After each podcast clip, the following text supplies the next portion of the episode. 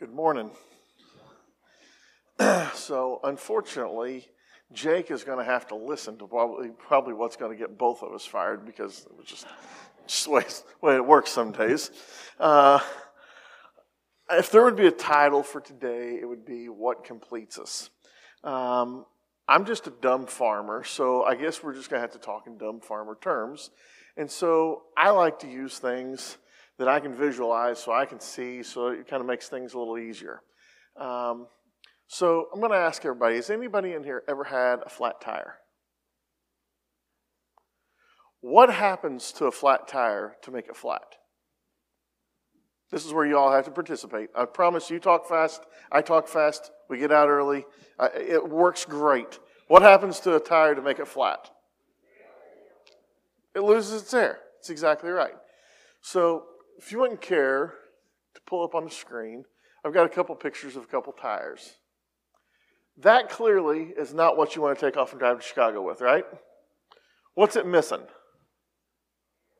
Air and part of the sidewall. But, you know, ultimately what caused the malfunction there was a lack of air. Now go to the another, another picture there. That's just some really nice, pretty tires. But is that complete? What's it missing? But it's got air in it, just like the other one. It's got air in it. Uh, it's missing a rim. So you got to have something to fill the hole first. Then what do you have to do? Put the air in it, right? Okay. I promise this will make more sense later on. But I just want you to start thinking. You've seen two tires. They're both tires. They were both missing a little something to being ready to take off to Chicago for. Okay? So, like I said, I promise all this, now, as much as I can make sense, all this will probably make sense a little bit more at the end of this than at the beginning. So, if you wouldn't care to go ahead and turn uh, in your books into the Bible there, in the book of Philemon, we're going to start off Philemon 1 and 8. I don't know if anybody else, I've, I've made the 44 change this year. And I have decided my eyes are not as good as they used to be. So I can either squint, I can make it like on a billboard size, or I can just give myself a little bit of light and I can read a whole lot better. It says, Therefore, although in Christ I could be bold and order you to do what you ought to do, yet I prefer to appeal to you on the basis of love. It is, it is none other than Paul, an old man, now also uh, a prisoner of Christ Jesus, that I appeal to you for my son, Onesimus, who became my son while I was in chains. Formerly he was useless to you, but now he has become useful to both you and me. I am sending him, who is my very heart, back to you. I would like I would have liked to keep him with me so that you could so that he could take your place in helping me while I'm in chains for the gospel. But I do not want to do anything without your consent, so that any favor you do would not, be, would not seem forced, but would be voluntary. Perhaps the reason was, for the reason that he was separated from you for a little while, was that you might have him back for forever, no longer as a slave, but better than a slave, as a dear brother. He is very dear to me, but even dearer to you, both as a fellow man and as a brother in the Lord. So if you consider me a partner, welcome him as you would welcome me. If he has done you any wrong or owes you anything, charge it to me. I, Paul, am writing this with my own hand. I will pay it back, not to mention that you owe me very, your very self. I do wish, brother, that I have that I may have some benefit from you in the Lord. Refresh my heart in Christ, confident in your obedience I write you, knowing that you will do even more than I ask. What this is talking about, I'm sorry for having to use a flashlight, but it's just, they're just not working the way that they used to, and I haven't swallowed my pride to have to go get cheaters yet. So, uh, what this is talking about is Philemon had a slave, Onesimus, and and he fled. Now we don't know why he fled. We don't know what the what the situation was, why he decided that he couldn't take it anymore. Um, but I find a lot of irony in this. Because Philemon, Philemon to, to, Paul were, they were good buddies. They were good friends. They had worked together. And so it's ironic to me a lot of times, a lot of times when we try to flee something, when we try to take off and run, we run right back into it. Is everybody aware of that? Most of the time, whatever you're trying to escape so hard, you run right into.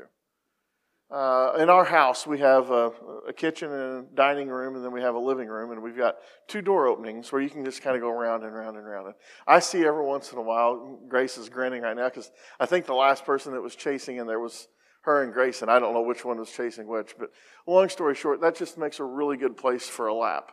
No matter where you are in that little circle, about 10 steps later, and you're right back to where you were again. I feel like we do that a lot in life whatever we're trying to escape, whatever we're trying to run from, we just come right back to it. And so, as Onesimus was trying to escape, and we don't know, like I said, we don't know why he was trying to escape this, uh, the situation, but he runs into Paul. And as he runs into Paul, Paul takes a lot of time and spends a lot of time with him, uh, ministering to him, and, and changes his life. Now, where I think this is, I guess, very appropriate for us is because no matter where we are in life, whether we're a slave today or we're a slave six months ago or six years ago, we all have a tendency to be a slave to sin. And when, when this young man was trying to escape the very thing that he thought that he, he could run away from, he ran right into somebody uh, that would take, take care of him, take him under his wing. And so, so many times in our life, what we're missing is somebody that would just take the time to spend with us to help us get through life. So, on, on verse number nine, there, the way that Paul starts, he kind of sets the stage whenever he's writing this letter back to his friend of saying, Hey, this is who I am. I'm an old man, I'm locked up in prison, but you know who I am. You've known who I was for a long time. And so remember this as I tell you what I'm asking you to do. So many times, whenever I talk to somebody, I might not even recognize their phone number if it's not programmed or whatever, but if I recognize their voice or they'll say something, uh, that just kind of triggers me. We were at Kentucky uh, at the farm show last week, about a week and a half ago, I guess now, and I was talking to somebody at one of the booths, and I recognized his voice as somebody that I'd talked to, but I didn't even know we hadn't ever seen each other. So I recognized his voice just because I had talked to him enough that the tone of his voice, his mannerisms, everything was like, oh, I know who you are. He's like, how do you know who you are? Because I said, this is who I am. He said, oh. And it, it just automatically makes sense if you talk to somebody on a regular basis. And this is kind of what Paul's doing in Philemon, saying, hey, I know that this guy ran away from you. But hear me out. This is who I am. I'm Paul. I'm, I'm the same guy that you've talked to several different times, and I've gotten you through to this far. So just hear me out as I give you my request then. So then in 10, it says, it, it refers to Onesimus as his son. It said, He became my son uh, while I was prison. And you know, it's kind of random to think that we would be a, a slave that would be adopted, but that's really kind of what the whole gospel pertains to. We're a slave until the day that we're adopted into Christ's family. And what Paul is saying is the, the very same thing of what the gospel looks like for us, for this individual. And so as he's pleading for him, he's pretty much telling his, his brother in Christ, Philemon, hey, you need to hear me out. This is, this is something, something different. I know you probably have a beef because this guy took off and, and ran from you. But he's become not only just a dear friend of mine, but I consider him my son. And so, so many times in our life, if we will look back at times in our lives, people have taken us under our wing and they've either taught us how to do something or showed us the way of something. And, and really, what the picture of discipleship looks like in the church today is this very same thing a slave that is adopted by somebody that knows the ropes and he shows them exactly what to do and how to do it. And so, this individual that's in prison, Paul, why do you think he had to be in prison that day? Do you think it was just so that they could possibly cross paths? Who knows? I have no idea. I don't know why Paul had to have such a hard road, why he had to get stoned so many times, and I'm not talking in the 2024 version of stoned. I'm talking about throwing rocks at a guy trying to kill him. Why did he have to be in prison so many times? I don't know, but it makes me wonder so many times that whenever we're set back, when we have the, the flat tires of life, if it's because we're supposed to be sitting there for a certain moment just for this to happen. And so whenever our paths cross cross paths with, with other people, I don't think that there's always uh, just a coincidence that that happens. I think a lot of the times it's divine intervention. And so it might be that you're the one that's in prison today, or it might be that you're the one that is the slave today. But mo- most generally, at some point in time, that's going to be an option. Now, what we do with it is on us. If the slave would have decided, if Onesimus would have decided to, to not go into to the prison and, and talk to Paul that day, which we still don't know why he did, or if Paul would have said, hey, you know, you're an escaped slave, you're not really worth my time to talk to, we wouldn't have this story. So let's continue going on here. I promise I'm going to talk quick, and you guys are going to get out of here really, really quick, and then you're going to have time to go like hit McDonald's or something like that before break, or before Sunday school even. So in 12, it says, "I'm sending him who is my heart." For the parents in this room, who is your heart?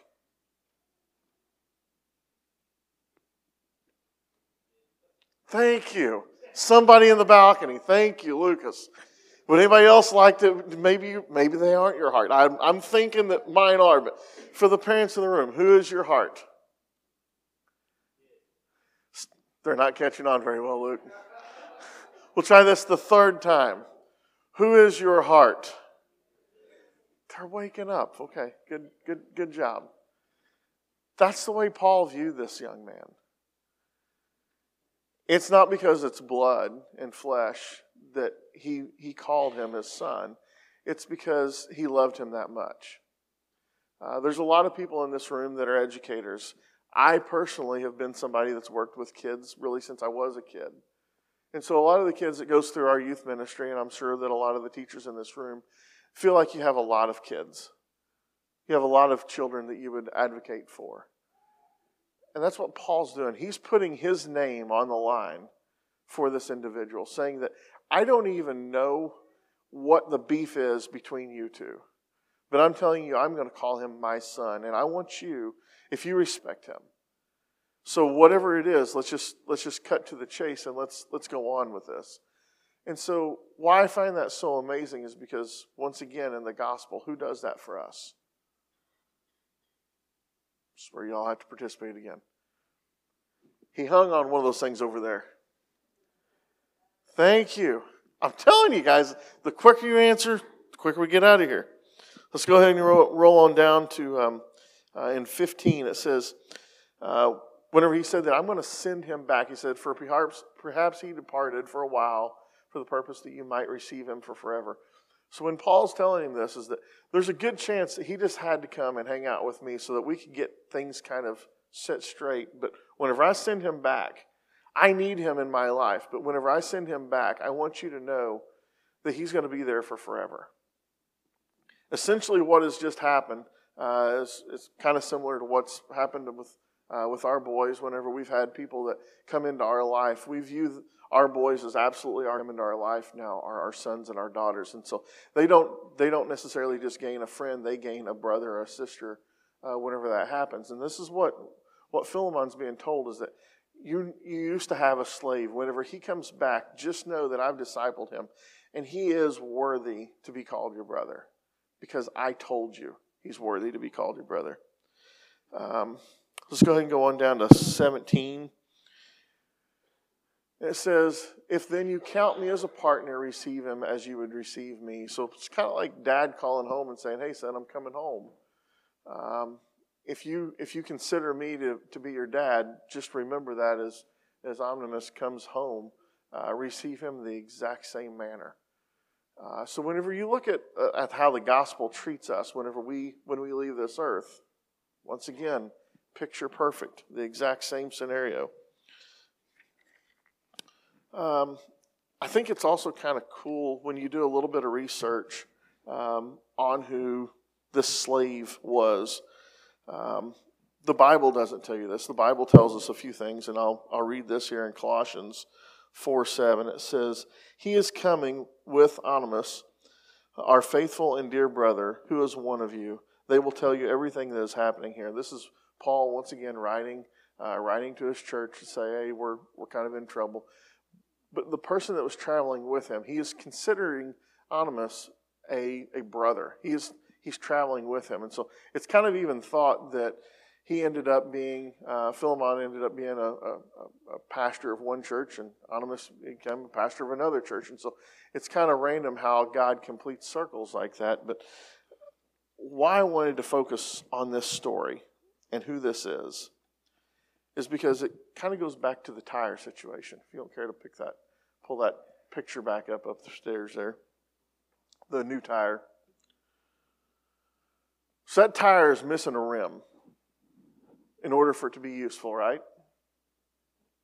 Otherwise, it's a brand new, perfectly good looking tire. Now, that tire in its life might experience a nail, a piece of steel, a little bit of gravel. Does anybody drive gravel much? Gravel's good on tires, right? It might be that it's not necessarily taken the best care of.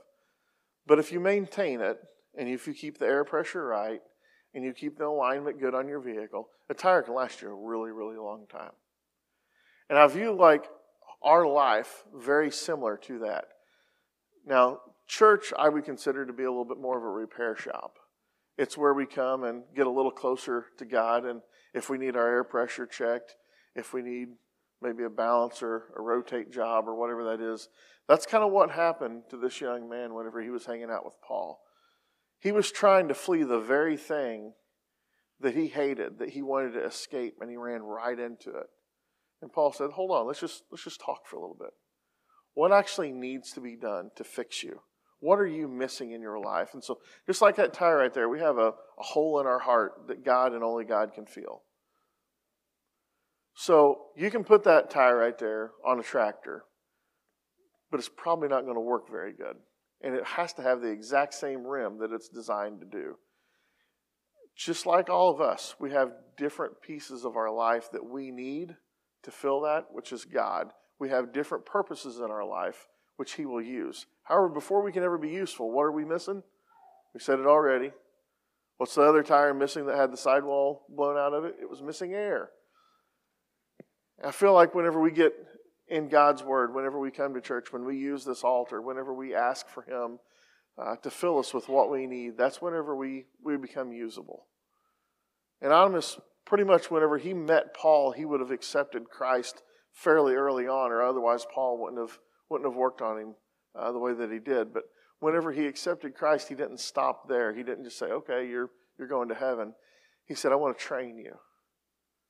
I want to make you into something that's usable. I don't want to just make a tire and put it on a shelf and say, hey, there it is. It's going to serve no purpose. You were designed for a purpose.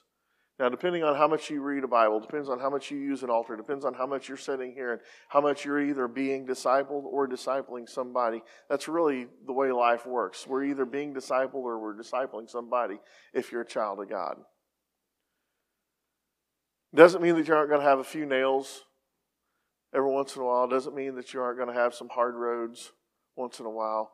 I think part of the reason that Paul had the hard road that he had was because he had to cross paths with somebody that was having a harder road on a real regular basis. So today, like I said, I'm promising you guys this is this may be going to be the earliest early services ever gotten out. It's 8:36. Today, depending on what you like look like as far as this as this tire looks like, you're probably one of two or one of three places either you've never had the rim put in the tire, so you God's never never filled that God-sized hole in your heart, and He needs to do that. And that's where you can come up to an altar, and we will take care of this. Jamie, if you don't care to go ahead and come on up and be ready. Um, or maybe you're maybe you've got the the rim put in, but you've never never received enough air to actually be useful. You're literally just kind of sitting there.